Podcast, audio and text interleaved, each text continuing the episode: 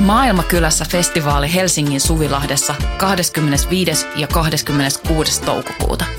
Luvassa mieletön kattaus musaa, rohkeita keskusteluja, 50 katuruokakeittiötä, järjestöjä ja toimintaa oikeudenmukaisen maailman puolesta. Vapaa pääsy ja avoin kaikille. Tuu mukaan. Rohkeus muuttaa maailmaa. Yhteistyössä Euroopan unioni, Kirkon ulkomaanapu ja Radio Helsinki.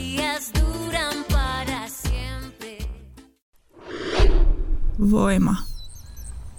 Ymmärrä maailmaa.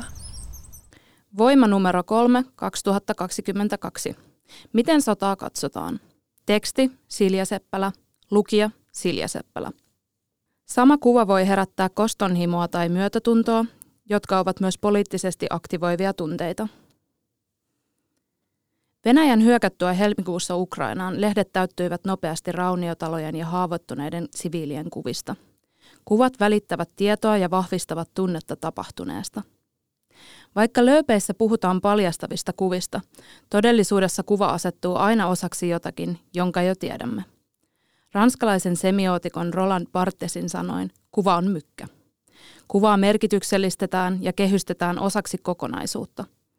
Kuva todennäköisemmin vahvistaa olemassa olevia käsityksiämme ja ideologista asemoitumistamme kuin muuttaa niitä, Noora Kotilainen sanoo. Hän on sodan ja kriisien kuvien käytöstä kansainvälisessä politiikassa väitellyt poliittisen historian tutkija. Kuvan ymmärtäminen ilman kontekstia on mahdotonta, sillä katsoja heijastaa omia käsityksiään kuvaan. Kulttuurinen ja poliittinen ympäristö luovat sotakuvallekin kontekstin. Sota on monella tapaa lähellä. Propaganda erittelee ihmisryhmiä esittäen meitä hyvinä ja muita vihollisina. Jakoa hyödynnetään ihmisten militarisoimisessa. Syyrian sodan kuvat Goutan kaasuiskuista vuonna 2013 tulkittiin hyvin eri tavalla Venäjällä kuin lännessä, kotilainen kertoo. Lännessä kuvat kertoivat tarinaa Venäjän tukeman presidentti Bashar al-Assadin sotarikoksista ja massiivisesta humanitaarisesta kärsimyksestä.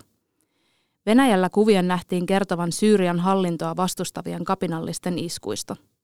Samat kuvat luettiin päinvastaisilla tavoilla poliittisten jakolinjojen mukaisesti – Yhdysvaltalainen journalismin tutkija Susan Möller kertoo teoksessaan Compassion Fatigue, kuinka raportointi noudattaa nearest is the dearest logiikkaa, jonka mukaan yksilö samaistuu ihmisiin, jotka poliittisesti ja kulttuurisesti muistuttavat häntä itseään.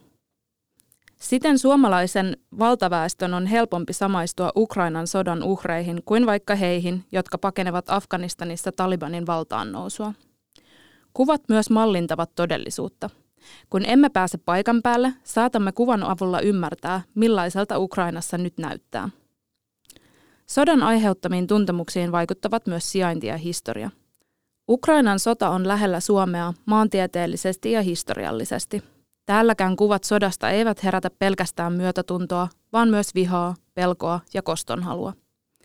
Voisiko väkivaltainen kuvasto toimia pasifistisesti, varoittain, ettei tällaista saa enää koskaan tapahtua – Meillä on usein optimistinen ajatus siitä, millainen voima kuvilla voisi olla sodan vastaisuudessa. Tosiasiassa kuvilla näyttää historian perusteella olevan tässä suhteessa hyvin rajallinen voima, kotilainen sanoo. Kuva on yhä todistusaineistoa. Tiedon välityksellä on kuitenkin voimansa. Kaukaistenkin sotien ja kriisien laaja ja välitön julkisuus saattaa luoda painetta päättäjille puuttua tilanteeseen esimerkiksi interventiolla – Myötätunto on myös poliittisesti aktivoiva tunne. Kriisit, jotka saavat paljon huomiota tiedotusvälineissä, vetävät avustusjärjestöjä puoleensa. Sosiaalisessa mediassa myös deepfake-videot, kuvaväärennökset ja muu visuaalinen disinformaatio leviävät nopeasti. Informaatiovaikuttaminen ja propaganda ovat sodan vahvoja keinoja. Venäjän hyökkäyssodassa kummastakin osapuolesta on levitetty vanhoja videoita. Jopa Syyrian sodassa – kuvatun materiaalin on väitetty esittävän tämän sodan tapahtumia. Perinteisissä tiedotusvälineissä disinformaatiolta pyritään katkaisemaan nopeasti siivet, sillä faktan tarkistus on perusteellista. Journalistit eivät saa käyttää kuvia harhaan johtavasti, eikä kuvia saa muunnella. Sotakuvia käytetään juridisina todisteina. Kuva todistusaineistona on siis edelleen merkittävä, kotilainen sanoo. Jonain päivänä Euroopan sotarikostuomioistuimessa saatetaan katsella tämän sodan uutiskuvia, ja arvioida niistä siviilikohteiden tuhoja. Mikäli pidit kuulemastasi, voit tukea meitä liittymällä Voimajengiin osoitteessa voima.fi kautta voimajengi.